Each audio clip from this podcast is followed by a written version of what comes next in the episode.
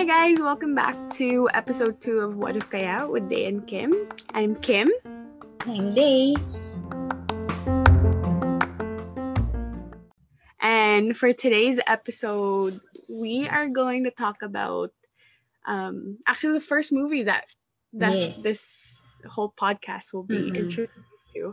Um pinanood po namin yung Must Be Love Ulit. again. Yes. Actually, I've watched that movie a couple of times before we talked about recording this. Mhm. eh, Before talking about this movie, I was watching it. I think Mm. about two months ago, Oh, okay. and wala lang. Ako Out of naman. the blue. Ako naman, ah, siguro pinanood ko siya four years ago, mga twice, four years ago, mga ganun. Kaya nung panoorin ko siya ulit, para siyang bagong movie sa akin na, "Ay, oo nga, ganito paling nangyari dito, parang ganun. Mm-mm. Yes. Um. Just to preface the movie, uh, it was shot in it. It was released in 2013. Yes. Um, and it was directed by Dado Lumibao and screenplay by Melissa Chua, which is such an amazing screenplay. To be Mm. very frank, in terms Mhm. of Filipino movies and Filipino films, Mm-mm. um, I think one of the reasons why we chose Must Be Love, on my end, Mm-mm. it's a movie na malaki yung kilig factor because the fact that it's it's Kathniel, Catherine Bernardo, and Daniel Padilla, it's it's exactly given Mm-mm. knowing their their history now and their their work as actors is very commendable but to think that that was the movie that kind of threw them into the spotlight as a love team um was first really really First movie nila to, tama? Kim? yes first movie nila as a love team Oh, as a love team. hmm Um, which is amazing, by the Mhm. way. Uh, yeah, Must Be Love, first ever film ng Kathniel. But if you think about the whole movie as well, the whole structure of it, um, there's no kontrabida, Mm-mm. If you think about it. Mm. Walang major kontrabida. Mm-hmm. There's no-. Yeah. There's no big disruption na Mm. you're gonna take sides in terms of characters. But Mm. to give our listeners a short description of the movie, it's it's a teen rom com. Yes. To be fair, um, it's a story about two best friends that kind of one falls in love with another, but is hesitant to say what she feels. She says it this is Katrine's character, Pachot. She actually says it after being hit in the head with a basketball. Yes. Um, but then immediately takes it back because she doesn't want to ruin her friendship with Mm. Ivan, played by Daniel Padilla.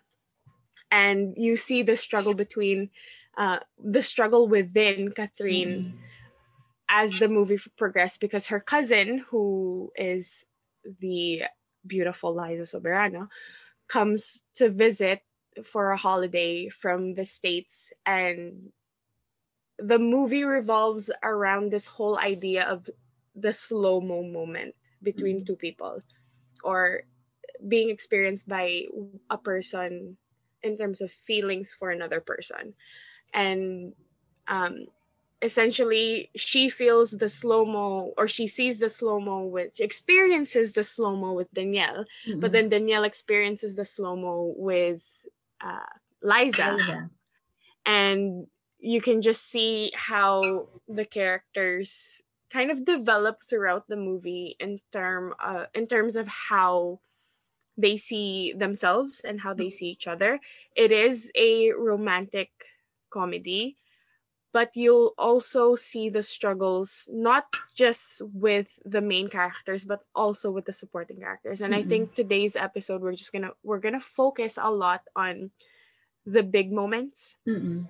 and the memorable lines and the scenes that spoke to us, but also diving in a little deeper on how we see these characters progress throughout the movie.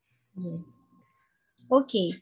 With that, Kim, um, sabi mo nga, pag-uusapan natin yung mga big, um, big uh, scenes ng movie. siguro umpisahan natin with the memorable lines Yes. na nag-hit sa atin or yung pinaka naalala natin or yung parang, ay oo nga na may mga ganong moments tayo. hmm Just to clarify, and this kind of bleeds into the discussion that we're going to go into with the memorable lines and the memorable scenes. Um, the idea of slow mo moments or the slow Mhm. motion moments that are experienced by the characters in the movie is such a huge for them and for the whole idea in general it's such a huge indication of when you know you're in love Yes. kasi inintroduce ni ni Pachot which is Catherine and we're we're going to be addressing the char- the the characters by their names um, their character names and it's interesting when she op- when the movie opens up and she talks about how while she's experiencing this slow-mo with Ivan Mm-mm. she she's also talking about how this slow-mo moment was introduced to her by her parents and you see that with her parents her her dad which is played by John Estrada King he experiences the slow-mo while playing basketball and he sees because I think there's a fiesta going on naglalaro sila tapos b- nakita niya yung mapapangasawa niya I I don't know the actress's name G. Tonji, yung okay actress doon. Mm. So, nagka-slow-mo siya with Mm. her. And this feeling is associated with the feeling of falling in love. Yes. But as she continues with the introduction, the first ever slow-mo moment that Pachot experiences is when her mom leaves her. yes. So that's that's an indication of sadness, Mm-mm. of of trauma that she kind of goes through, Mm-mm. right? Kumbaga parang And major major emotion. Kapag nakaka-feel Yes. sila ng major emotion, dun nangyayari yung slow-mo. No, Mhm. Which which is so great because oftentimes, especially with rom coms, you all you always see that meet cute moment where where the two characters fall in love or kind of de- start developing feelings for each other, or just kind of see each other for the first time. Um, it's always or not always, but most of the time connected to love or the feeling of Mhm. happiness.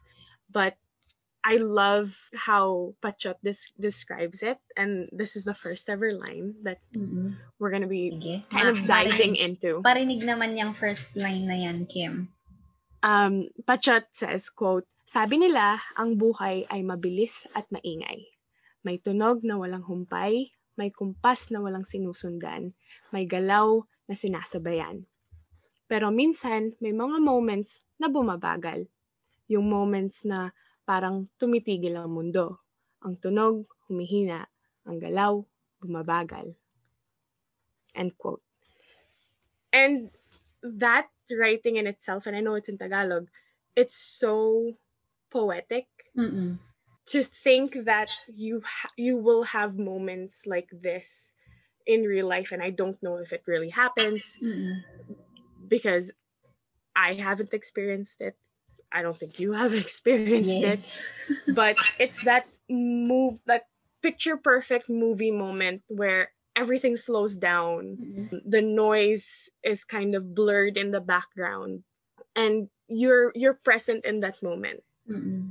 and the way that Pachot describes it is connected to how her dad Mm-mm. experienced that slow-mo moment and that contrast between her first experience and her dad's first experience is such a huge setup for the movie because Pachot is gonna experience and we're jumping the gun but she's gonna experience so many emotions that typically how old would you say they would be Mm-mm. 14 15 Parang ganun.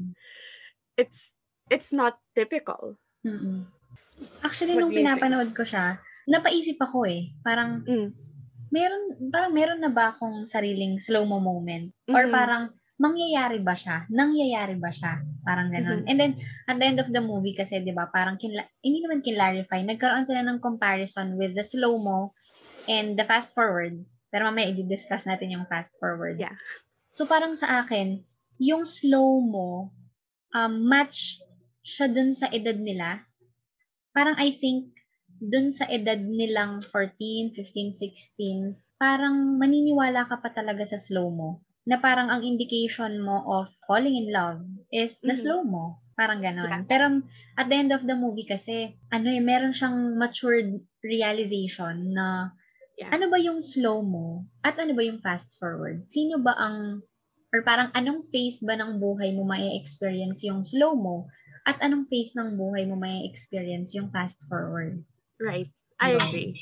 You said it so well na the contrast between the slow-mo and the fast mm-hmm. forward. Mm-hmm. And you're gonna see that character arc of these of the main characters in the story do coincide with that idea of slow-mo and fast forward. yes. Which we're gonna dive in deeper in terms of the Mm-mm. fast forward. But I just really liked how she set up the whole scene. yes. Kasi yun yung and- intro, di ba?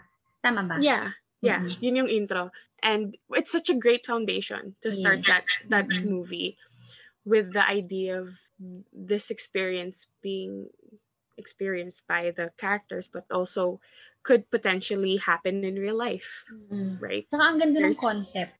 Yung concept na Mm. slow mo siya sa umpisa. Parang akala mo, ah, okay, ito na yung foundation ng movie. Pero hindi, Mm-hmm. pero at the end of the movie, makikita mo, ah, hindi. Doon lang nila inumpisahan. Pero since Mhm. nag-mature yung mga character along the movie, makikita mo yung difference ng slow mo Yes. pag pagdating dun sa fast forward. Yes. Di ba? What's another one? An- na naki- another line, Kim, na another line na nag-hit din sa akin, no? And I Mhm. think sa'yo din. Kasi ikaw nagsulat nito. Itong, um, ang sabi ni Tita Baby, actually, ang daming learnings kay Tita Baby, ah. Oh my gosh. We'll Diba? we'll get to Tita Baby after because Oo. she's such an integral character in the movie that at first you don't really understand. Kasi hindi siya nagsasalita. yeah. Yeah. Ba tayo kay Tita Baby? Bakit hindi Yeah, siya nagsasalita? For the first half of the movie. But Yes. yes, continue. Yun, ang sabi niya dito, hin, um, si Tita Baby nagsasalita papunta kay Patshot. Um, Mhm. ang sabi niya, hindi ka nila nakikita kasi ikaw mismo ang nagtatago. Kung inaakala mong pangit ka, nagkakamali ka. Hindi kita sinali sa contest para pagandahin. Sinali kita sa contest para makita mo at maramdaman mo na maganda ka at karapat dapat. Tita Baby. It's it's such a good quote. And I and this quote was is at the end of the movie when um the major conflict happened. But before we get into this this quote, let's just talk about Tita Baby first because Yes. I I absolutely adored her character and Mm. Tita Baby's played by uh, John Lapus, John Lapus. phenomenal actor. Mm. But a lot of Tita Baby's character is very subtle. It's in the background, and if you don't really pay attention to her, you're gonna miss out on those key parts of her character. Actually, Because- mamimiss mo yung mamimiss mo yung malaking part ng movie pag hindi mo siya napansin. Yes, 'Di ba? but but if you also think about anyways let's just introduce tita baby 1st Mm-mm. tita baby is um the aunt Mm-mm. of of ivan who is a phenomenal hairstylist Yes. she even says in the there's a scene there Yes. between yung kay of the- Kakay. yes na hairstylist ka lang but i'm an Oo. artist which is such it just shows how much she cares for her craft Mm-mm. and and her skills but she's a phenomenal hairstylist and i would say co- cosmetologist Mm. if that's the Hindi correct term Mm-mm. but she experienced a lot Mm-mm. in the movie there are scenes there's short scenes throughout the movie where you see her in the background the first the first time was when king pachot's dad sees his uh, pachot's mom for the first time because they were on a float because i think Mhm. she won um, a beauty contest Yeah. and tita baby was the one who was responsible for her win and then the second part that you see her is when king is getting married to Mhm. pachot's mom and she is in the first pew of the church with her partner right Yes. and then the next time we see her correct me if i'm i'm wrong but it's when pachot and ivan deliver food to her house and she nakatulala siya. Mm-mm. Kasi nakikita mo malungkot siya, but you don't know why she's sad. And eventually, as the movie prog- progresses, makikita mo na nawalan pala siya. Mm-mm. She lost her her partner, the person that she loved the most. Mm-mm. And you can say that that parallels Pachot's story. Both of them experienced loss. Yes. But at this moment, Tita Baby is still trying to get over that grief, mm. even though it's been two years since her, I don't remember her partner's name. But, anyways, she talks about her partner with such reverence and with Mhm. such love that you understand the grief that she's going through Yes.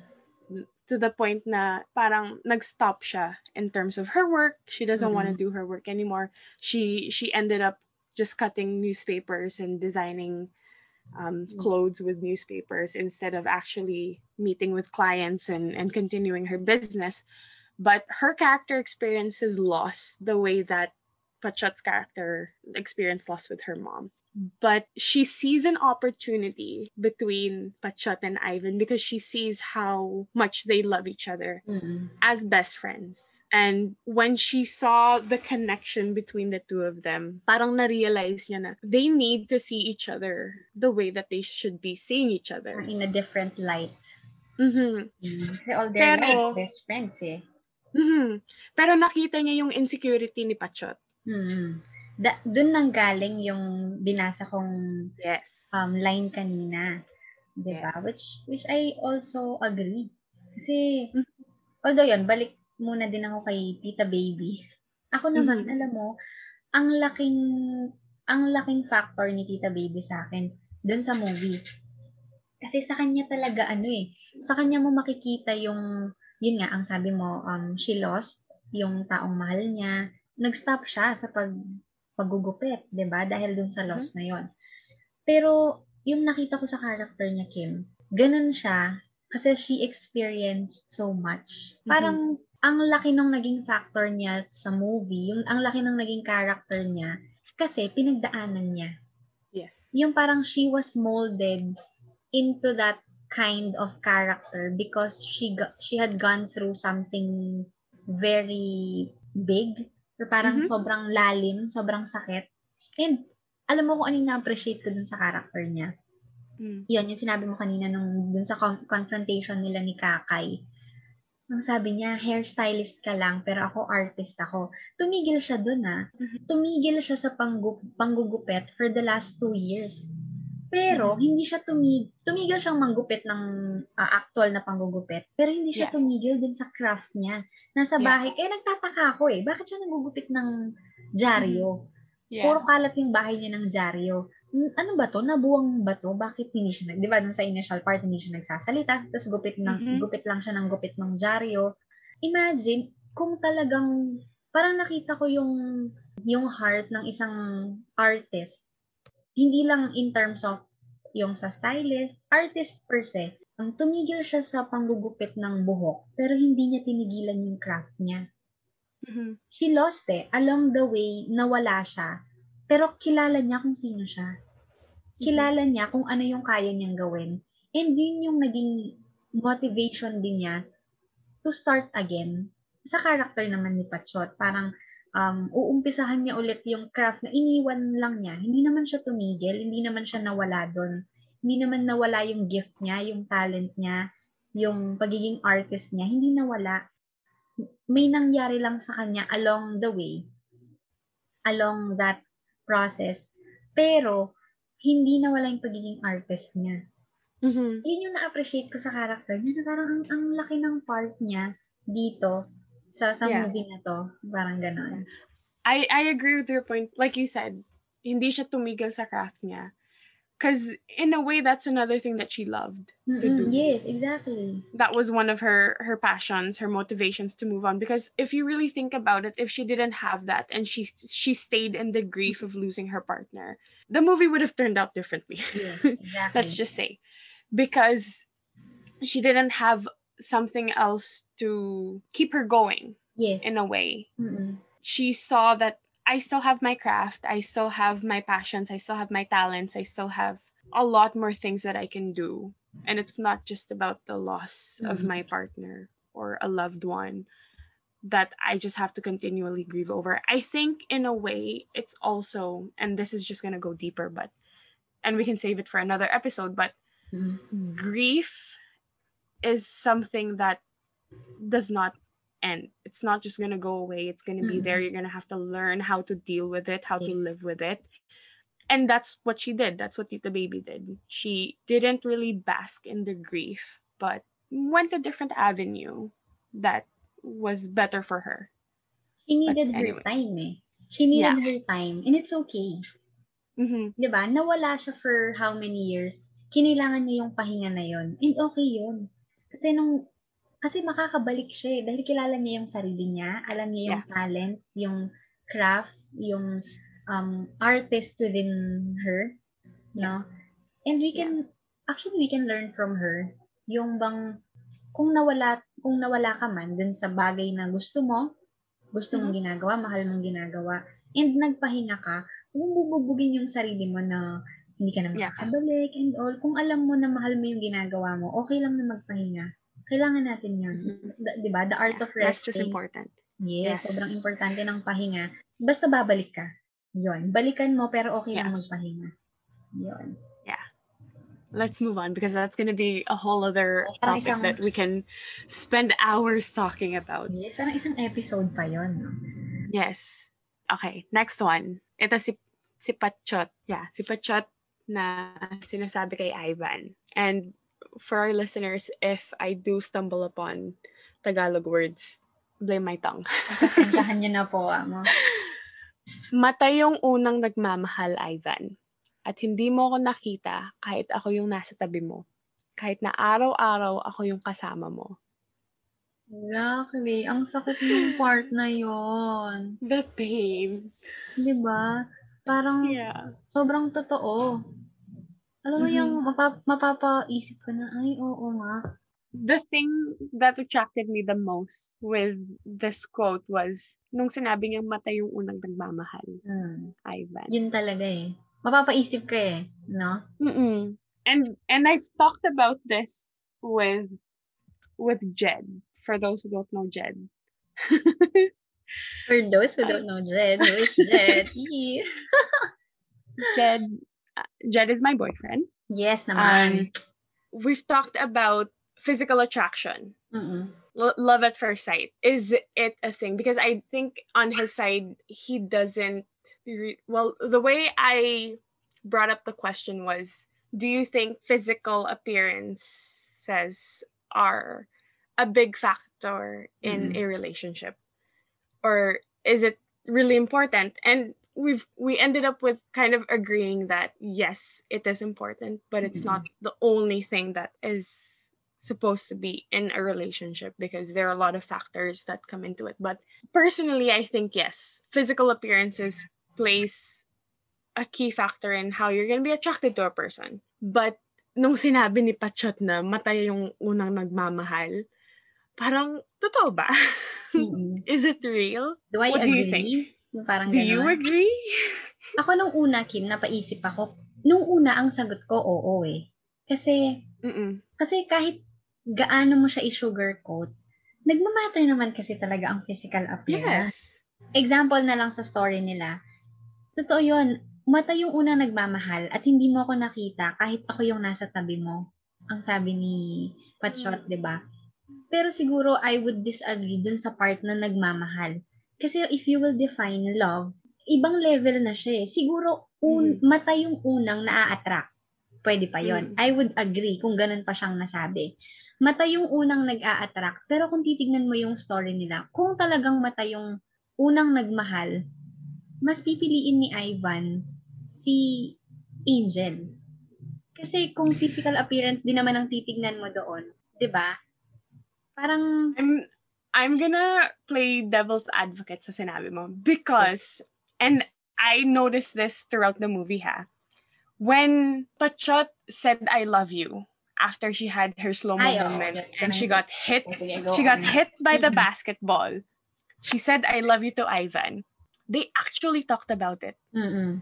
after They had a full-on conversation. The one thing that was on Pachot's mind was to let him know that it was not real. She wanted oh, yes, Oo, she oh, girl, denied it. Know, she yeah. she she pushed it away. She swept it under the rug. Call it what you will. She denied it because 100% denial talaga yung ginawa she was scared. Yeah. But the fact that Ivan wanted to talk about it, he wanted to say na okay, let's confront this. You like me, there might be a possibility that I like you. You love me, there might be a possibility that I love you. And when he gets further on in the movie, he gets hit by the basketball. He says, I love you. Mm-mm. Even though Angel was in front of him, he was talking to Pachot. That's short, yes. Let's be real. Because Mm-mm. the whole the whole movie, it's just them two trying to deny their feelings for each other. Pero nung sinabi ni Pachot to is matay yung unang nagmamahal. This is the moment where you see na she's not she hasn't seen Ivan's side yet. She hasn't heard Mm. what he had to say. She was just focused on her feelings, why she was hurt, why she thought Angel was better than her, why she thought that her insecurities were greater than what she wanted. Mm-mm. I like your point. Ayun. Actually, nag-agree ako dun sa point na um, nakita mo, nung time na feeling ko din, kung umamin lang si Pachot, no? Mm. I- wala nang angel. Wala nang Mm-mm. napag-usapan But then we wouldn't have the movie. Yes. Siguro ano din, Kim, over familiarity. Naunahan ng fear si Pachot. Fear na Mhm. masira. Kasi ang initial reaction naman ni Ivan, tumawa siya eh. ba? Sabi niya, tumawa ka, tinawanan mo ako, sabi ni Pachot. So, feeling niya tuloy na invalidate yung feelings niya nung pagsabi niya ng I love you na parang ay hindi. Mhm. Kailangan kong bawiin to kasi um, you're not on the same boat. Mm-hmm. 'Di ba? Yes. Yung ganon. Pero ito namang si Ivan, feeling ko din at that time, meron na siya. May feelings na siya. Kasi kung wala, tingin ko, iaano lang niya yun eh. Kumbaga, parang i-treat na lang niya as a joke. Mm-hmm. 'Di ba? Huwag na natin pag-usapan. Total, sinabi mo Yeah. naman, wala yun. Pero hindi siya nag-initiate. Ano, pag-usapan natin. Baka may feelings Yeah. din ako sa'yo. Baka gusto rin kita. Baka mahal mo Mm-mm. ako, mahal din kita. Mm-mm. Mga ganon. Yeah. Pero kung itong kung itong line mismo yung pinag-uusapan natin, mag-a-agree ako ng hindi 100%, pero may part na nag-a-agree ako kasi let's not sugarcoat it. May points, may may yeah, value for sure. Ang appearance, physical appearance. But then again, sabi mo nga kanina, may points pero hindi siya yung kabuuan ng story Yeah. nagmamatter siya, pero kung hindi mag-hit yung ibang parts, example, yung values, yung principles, 'di ba? Hindi pa rin Mhm. naman siya. Yeah. Contributing Actually, kung- factor siya. Contributing Yes. factor siya, pero hindi siya yung main ingredient, parang gano'n. Yes. But I think pwede rin natin, what if we flip this? Mm. Bigay natin kay Pachot to. Sabi niya, mata yung unang nagmamahal. Pero bakit niya minahal si Ivan? Mm. Hindi naman, naman. not the first time. The first time that she saw him, they were Mm. kids, right? A bunch of kids were making fun of her and he stood up for her. I But think- it's Sige, go it's pwede mo rin masasab you can you can tell Pachot na yeah mata yung unang nagmamahal but if you base it on her experience with Ivan like you said it's the the culmination of everything. Their their friendship the experiences that they've gone through they understand each other they know each other really well and the foundation of their their their friendship is so solid na like you said over familiarity. And i Mhm. think at this point nasaktan si Pachot. She she forgot that her experiences and her memories and her her friendship with Ivan meant more to her than outside appearance because that's what she saw with him in terms of Angel. Mm. And siguro, Kim, maririnig mo yung mga words na to sa taong insecure, sa taong punong-puno ng fear, sa Mhm. taong hindi naniniwala sa kung anong meron siya. Like yun, yung sinabi ni Tita Baby, hindi, hindi ka nila nakikita kasi ikaw mismo yung nagtatago. And lumabas siya kay Patshot. Kasi ganun Mhm. siya. Um, hindi niya nakikita yung sarili niya, kaya iniisip niya tong mga bagay na to na matay yung unang nagmamahal na hindi siya nakita ni Ivan kahit siya yung nasa tabi niya. Mhm. Or in reality, siya tong insecure. Siya tong hindi Mhm. nakakita, siya tong hindi nakapansin. Yeah. 'di ba? And yung naging experience niya, I hindi niya hindi hindi niya naalala na siya nga pala hindi naman niya minahal si Ivan dahil sa physical appearance ni Ivan, pero dun sa pinagsamahan nila, doon sa Yes. values ng tong isa, dun sa pagtatanggol. Mhm. And yung catch, yung catch Yes, oh my God. sobrang gusto ko yun. Yung Catch. sabi ni Tita, Tita Baby or si Nanay Gwen niya na, oh, gamitin niyo yung ano niyo ngayon, yung catch. Parang, it's so nice to have someone na alam mong they got your back. Mhm. Sila, parang pag sinabi nila yung, oh, catch, oh, catch, okay na sila. Mm-hmm. Gets na nila. Yung parang, ah, I have this person. Ah, I have Mm-mm. Ivan, na I have Patshot, so I'm okay. Yeah. Parang ganon. Yeah. Yun. And I think that's just reflective of their their friendship Mm-mm. and how much they value each other in their life. But yes, yeah. Isa pa, Kim, punta tayo dun sa'yo. sige. Yung, yung sinulat mo. Sige, Ayan. ako na, ako, ako na magbabasa. Okay. Para ikaw mag-explain. Sige. Para makapractice din yung Tagalog ko. Sige. kahit hindi okay, kahit maraming hindi okay, magiging okay. Kasi andyan ka pa rin eh. Salamat ha, Patchot. Gustong gusto ko yung line na yon Kim. It, ano, um, connected pa rin siya dun sa catch na sinasabi ko kanina. Parang, Remind me again, kailan kasi nangyari tong line na to? kailan nangyari yung, itong line na Sinong, to? sinong, yeah, sinong kausap ni Patchot dito? Si Ivan, di ba? Ivan. Kausap ni Mm-mm. Patchot si Ivan. Nandun sila sa, yung lugar sa Cebu. Um, Mm-mm. anong pangalan ng lugar na yun? Actually, nakapunta na ako. Yun sa pinakataas, dun sa lugar na yun sa Cebu, makikita mo lahat ng, ha- ay, Okay. Parang lookout point. Oo. Tapos, yun yung time, alam ko na nalaman na ni father, nalaman ni partner, nalaman na ni Mm. partner na um, kasali siya dun sa bridal fair. So, Mm-mm. parang hin- ayaw, ah, ayaw niyang i-disappoint si tita baby at the same time, ayaw niyang i-disobey yung father niya. Oh yes, I remember this. Yes, yes, yes. Tapos, um, umiiyak siya, tapos pin- pinunasan ni Ivan yung luha niya. Tapos Mm-mm. sabi niya, "Hin- kahit hindi okay, kahit maraming hindi okay, magiging okay. Kasi andyan ka pa rin eh. Sabi niya gano'n. And it's, it's so nice to have someone. Actually, siya kasi nahanap niya, nahanap niya yung dalawang persona in one person. Nahanap niya yung best friend niya. At the same time, Mhm. nahanap niya yung taong mahal niya. Pero kahit hindi dalawa yon kahit hindi two persona yon mahanap mo lang yung kaibigan na gano'n, yung kahit hindi ka okay, kahit, hindi, kahit Mm. maraming hindi okay, basta alam mong yung taong yon nandyan para sa'yo. Parang ako, Mm. I have a lot of people na gano'n sa akin. Ikaw, gano'n ka sa akin. Yung parang kahit hindi okay, kahit maraming hindi okay, magiging okay. Lalo na with your kind of perspective, Kim. Ay, kasi andyan ka eh. Alam mo yon yung to have someone na alam mo na kahit hindi okay yung sa paligid mo, basta nandun yung tao na yon okay ka na. Mhm. Parang ganon. Yeah. Like, may constant. mm Yon. Ang laking bagay kaya nang may ganun ka sa buhay. Oh, for Yes. sure. Hindi lang sa area ng love life, Mm-mm. but to have someone there in general. yes. When whether you're happy, whether you're upset, whether you're going through something, whether you're celebrating something, to have people around you, surround yourself with, and you know will always be there for you no matter what, is such an important factor to have. Kaya That- sobrang importante din who you surround yourself with. Oh, yeah.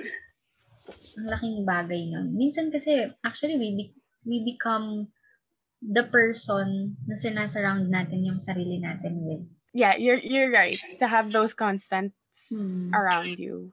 It's it's very important. And the fact na nasasaktan siya and she's she's torn between helping Tita Gwen and Tita Baby or following her father's order. But to to say that there will be times na hindi there things are gonna be fine, things are gonna be horrible. But to say that andyan ka pa rin, we're gonna get through this, it'll be fine, is is heartwarming. Yes. Sobra. Yeah. Another line, Kim, na Mm-mm. pwede rin natin pag-usapan. Yung sinabi ni Nanay Gwen, Mm. yung kapag totoong nagmamahal ang isang tao, dapat isa lang. Gets mo?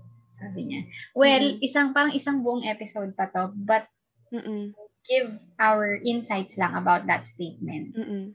Actually, can before we we dive into this one, I just want to highlight na almost all of the adults in this film have either lost someone or were left behind. Yes. Kasi mm-hmm. kanina pinag-usapan natin si Tita Baby namatay mm-hmm. yung partner niya. But Tita Gwen, Mama, Nanay Gwen, which is Ivan's mom, and Pachot's dad, mm-hmm. were left by their partners. And the fact na sinabi ni Nanay Gwen na kapag totoong nagmamahal ang isang tao, dapat sa isa lang. Gets mo? Mm-hmm. Right? I think wala There, namang hindi mag-a-agree dito eh. No? Yeah. Or, kung meron kang ginagawang... If that's your value, if that's what you value. Mm-hmm. If you value a monogamous relationship and a faithful relationship, yes. Ayun, ibang topic naman yun, no? If, yeah. Uh, in terms of religion. Pero, yes. Yun. In the context of this of this movie, movie per se. Makikita mo yung sakit ni Nanay Gwen. Kasi ang nangyari sa kanya, lagi siyang iniiwan for someone mm-hmm. else. Someone younger, someone sexier, someone yes. better, quote-unquote better. Mm-hmm. Pero the fact that she still values a relationship that if you're gonna be together, it's just gonna be the two of you. And ang laking bagay, Kim, kung kung marirealize ng maraming tao to, na kapag totoo ah, totoong nagmamahal ang isang tao, I mean, mm-hmm. yung totoo as in totoo. totoong, kasi yung, I don't know, isang topic pa yon Pero yun nga, yes. kapag nagma, totoong nagmamahal ang isang tao, dapat sa isa lang. Kasi, paano mo ibibigay yung same, hindi mo kasi pwedeng sabihin na nagmamahal ka kung naibibigay mo siya sa madami. I mean, yung, ano ah, eros kind of love. Tama ba? Eros? Hindi. Brotherly love ang eros. Um, ano ang romantic love? basta yon romantic kind of love, dapat mm-hmm. sa isa lang. Kasi, mm-hmm. hindi siya pwedeng shared. Mm-hmm. Di ba? Kung marirealize lang to ng maraming tao, I guess, masasave yung madaming marriage, yung madaming relationship, uh, romantic relationships. Mm-hmm. Yun. Well, hindi rin naman kasi natin alam yung point of view nila. No, pero tayo, as for us, as for our values, kap- kapag nagmamahal ka, dapat isa lang. Dapat siya lang. Especially if it's already bounded um, in marriage. Mm-hmm. Kung nakapaloob na siya sa marriage, dapat isa lang talaga.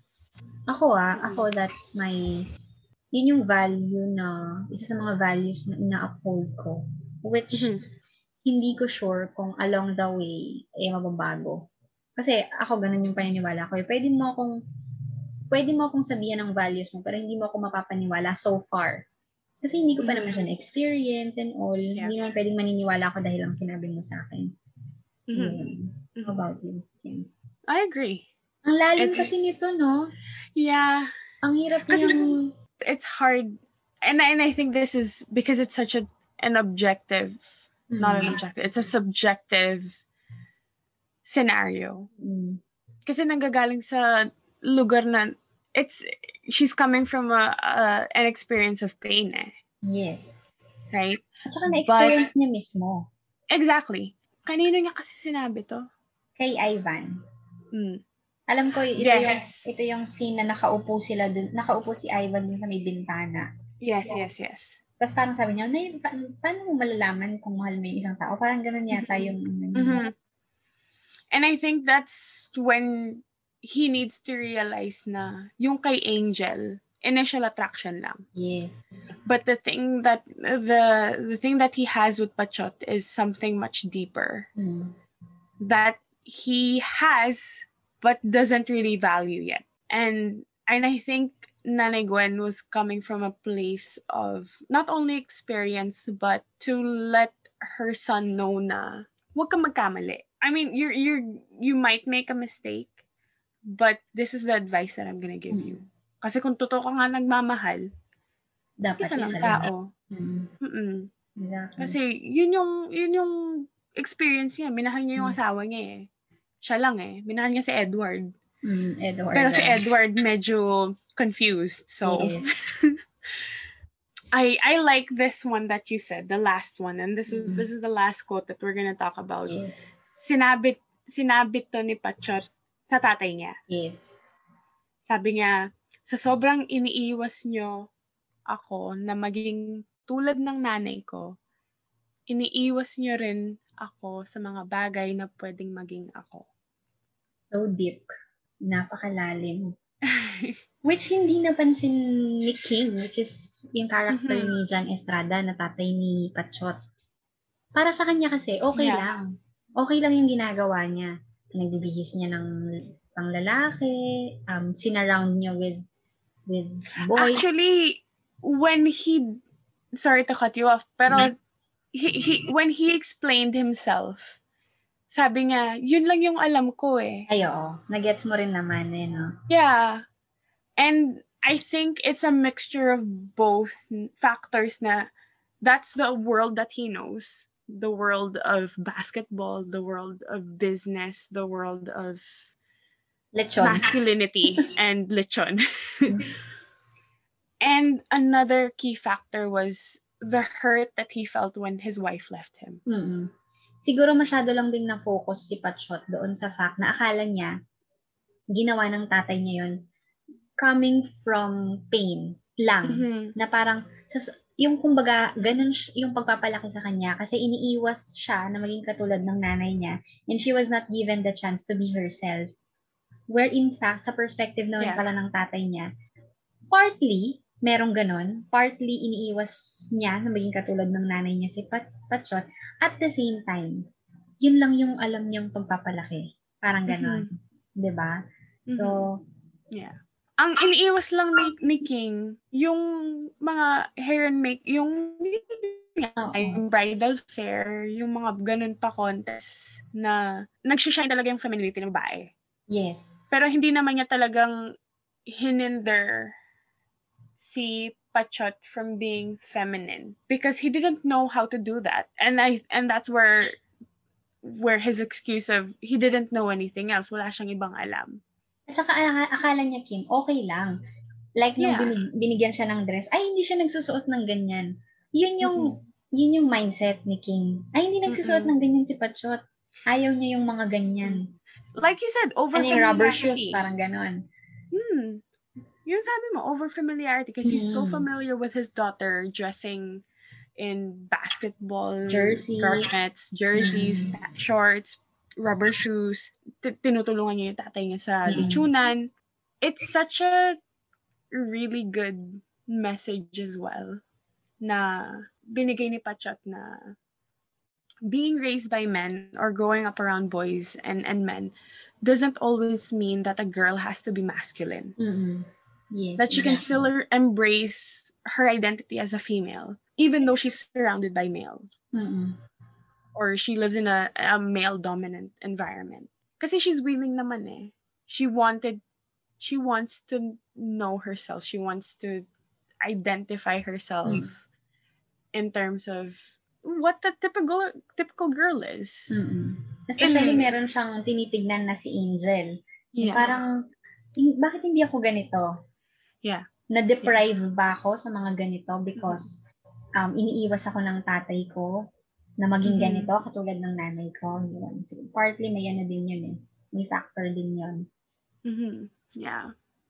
Pero yeah, it stems it stems from it this whole quote stems from King's he was traumatized. Mm-mm. He he he was left by the person that he loved the most and thought would be together. Kaya okay din talaga na pinag-uusapan eh. Kasi kung hindi nila napag-usapan all throughout ng buhay ni Patchot, iisipin niya na talagang iniiwas lang siya ng tatay niya to become like her mom. Pero And- yung revelation, sorry, go ahead. And yun, yun ngang part na hindi mab- masasabi ni, ni partner niya na ito lang kasi yung alam kong pagpapalaki. eh." Mm-mm. 'Di ba Parang mas maiintindihan mo yung perspective ni King Mm. nung marinig mo yung side niya. Mm-mm. Pero mas tinamaan ako nung sinabi niya kay, kay Pachot na hinanap niya Mm-mm. yung asawa niya. Pero nung sabi nung asawa niya, mag-a-abroad na lang siya. Yes. Magiging dancer na lang daw siya sa Japan. Tapos sabi niya, paano ko sasabihin sa anak ko na iniwan siya ng nanay niya? Mm-mm. Parang to protect her from that hurt and and shout out to all the single parents out there. It's Yes. it's not easy. Mm-mm. I mean, We appreciate you through Yeah, this movie. Mm-mm. Exactly. But the fact that he heard that from his wife and to, to protect his daughter from that that hurt as a young child, makikita mo yung sacrifice ng isang tatay na binigay niya kay kay Pachot. And Kim, alam mo ano pa yung isang nag-melt ng heart ko dun sa part na yun is nung nag-sorry siya. Sorry partner ah. Sabi niya, parang ilang words lang yon pero ang laking bagay. Kasi Mm-mm. ang laking bagay na yung parent yung maghihingi ng sorry sa anak niya. Kasi ang common, parang we were raised na kapag mas bata ka, kahit na ano pa yung naging storya, mali ka. Ikaw ang Mhm. maghingi ng tawad, ikaw yung mas bata. 'Di ba? Parang regardless of what happened, kung may conflict, kung ikaw yung mas bata, ikaw na lang yung humingi ng tawad. Pero Mhm. doon, makikita mo yung humility ng tatay niya na inadmit niya na nagkamali siya Yeah. and nagsorry siya. Mhm. It's very rare. Sobrang rare nung mga moments na yon na siguro tayo na ganitong generation, kung matututunan na natin yung mga ganitong values, tapos i-apply na natin kapag tayo na yung nagkapamilya, ang laking ang laking tulong sa mga mabubuong pamilya in the near future. Adults like us will recognize na at some point nagkakamali tayo and it's okay to ask for forgiveness na tayo yung humingi ng sorry sa mas Mhm. nakababata sa atin, especially kung Yeah. anak natin. For sure. Mm-mm. Building that communication between parents and and and children.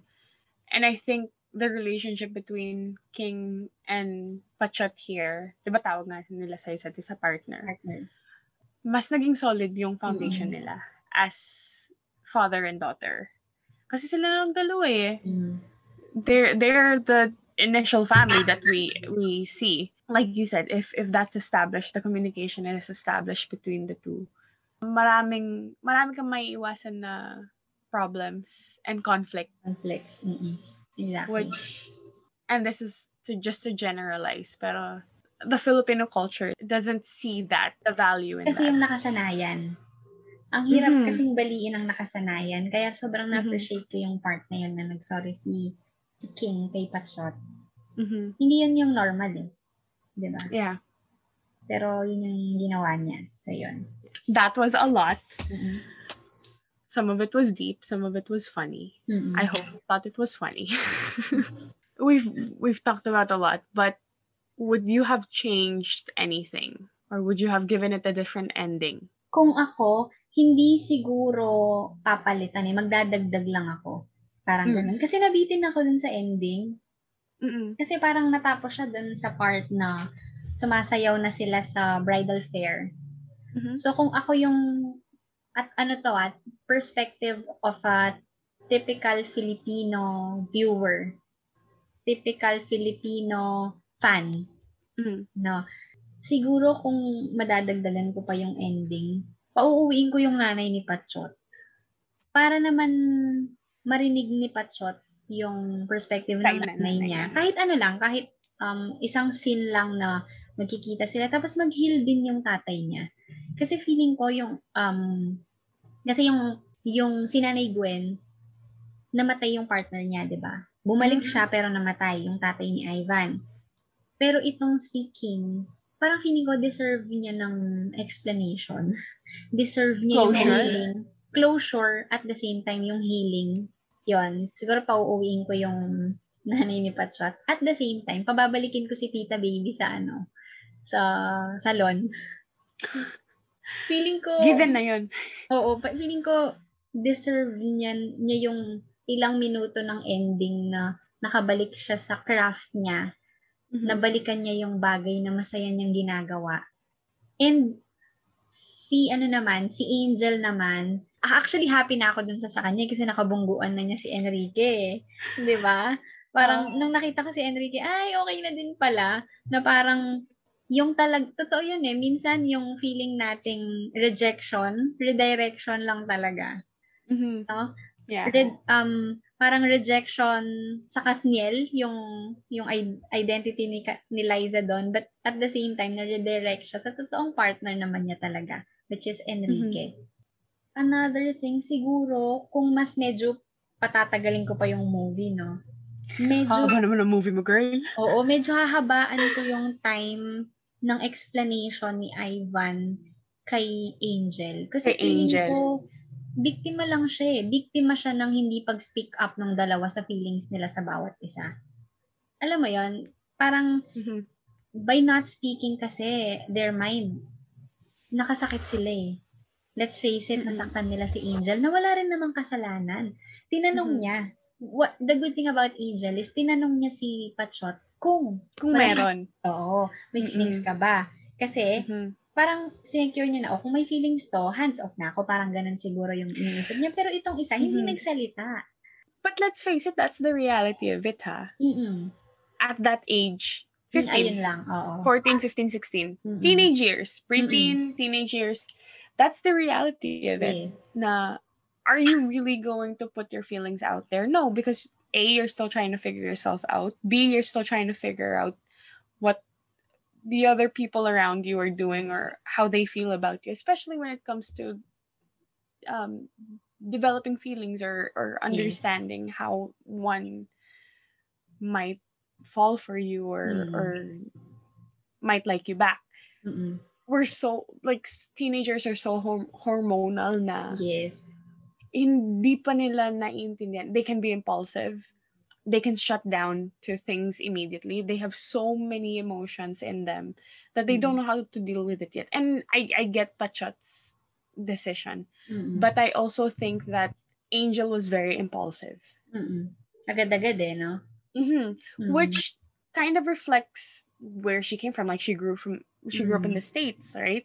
Sabi niya galing siyang California. So obviously the culture there is gonna be different from the culture in the Philippines. So nakuha niya talaga yung yung character niya. Mm. Yes. And it was it was well done by Liza. And I think that's where we sit on the on a different side of the fence. Mm. Yun. Mm-mm. Kasi sa'yo, you would have you would have liked it if if Angel got an explanation, but it is what it is. Mm-mm. Nasaktan siya, fine, Mm. move on. She bumped into Enrique, Mm-mm. right? Mm-mm. So, Siguro I get makikita din yung personality natin. yeah. No? Ako kasi mas ma-appreciate ko kung medyo binigyan man lang nila ng time na mag-heal si Liza Mm-hmm. bago three-month rule man lang. Alam mo yon Yung mga ganon. So, yun. Mm-hmm. How Pero, about you, Kim? would I have changed anything? Yes. I think being a Filipino film, I wouldn't. Gets ko yung idea mo that kailangan bumalik yung nanay. Mm-mm. Pero I think that would just cause more conflict. Mm. Hahaba, no? It's kasi it can happen many different ways eh. It's either King is gonna try and get her back or he's not gonna want to do anything with her. Parang i-shut out siya. She, he's gonna do the exact same thing that he did when he went to chase her na oh, hindi ka naman pala babalik. Then I'm just gonna protect my daughter. Mm-mm. And I think another way that it could play out is I think Pachot might not want to listen to her because I don't think she's I mean it's it's it's going to be hard to bring a character back like Mhm. that when you know that there's so much background Mm-mm. and there's so much feelings Pain. that come with it Mm-mm. and pain. So I I wouldn't want her to come back because I think the fact na nagsorry si King kay Pachot and they've kind of resolved the whole issue. And he told her the truth na Mm-mm. I tried to get her back Mm. for you, but she didn't want to. Mm-mm. And I'm okay with that. He's at peace na eh. Mm-mm. I don't think he requires any more healing because if she does come back, then it's just gonna create a must be love part 2. Mm-mm. Baka, baka naman po gusto ninyong lagyan ng part 2 yung must be love. Pwede po yon Yeah. Pero yeah, I I I agree with your ideas. It would be really fun to see how the movie would play out, especially if if Angel was given a Mm. closure scene. But I think the way that it's it's written and the way that it, it went and how it was received by people and how there's no contrabida Mm-mm. to say that to, to Mm. just to say that it's it's a movie that you can keep going back to Mm-mm. knowing Feel that the ending is gonna be siya eh. fine yeah Mm-mm. exactly I think so i guess that's, that's all it. for this episode of Must Be Yeah. Love. So to end this, Kim, so yun, nasabi na natin yung mga uh, memorable lines, memorable scenes sa atin and Mhm. our own version of the ending. the way that we can wrap it up maybe this was the first ever movie that we've Mm. we've talked about if maybe our listeners would want to suggest anything If you could suggest movies, actually pwede rin books, series na pwede naming pag-usapan ni Kim. Mhm. You can leave us a voice message dito sa uh, Anchor. Pwedeng, yung link nandito rin, nakapost sa post na to, sa episode na to, pwede niyong pindutin yung um, record a message and then we will receive it. Pwede naming isali sa susunod na episode kung Mhm. yung suggestion ninyo, yung mapagbibigyan namin. We would love Mhm. to hear from you guys. So, Exactly. with that being said, that would be all for this episode. We hope you enjoy it and we hope to hear from you. yes we would love to hear from you anything that you would want to suggest movies books um, or maybe just even a simple topic that you want to talk about just listen to what they said 30 seconds ago Mm. and everything will be in the description um, maraming salamat sa uulitin Thank you very much and please come again. Bye! Bye. God bless you.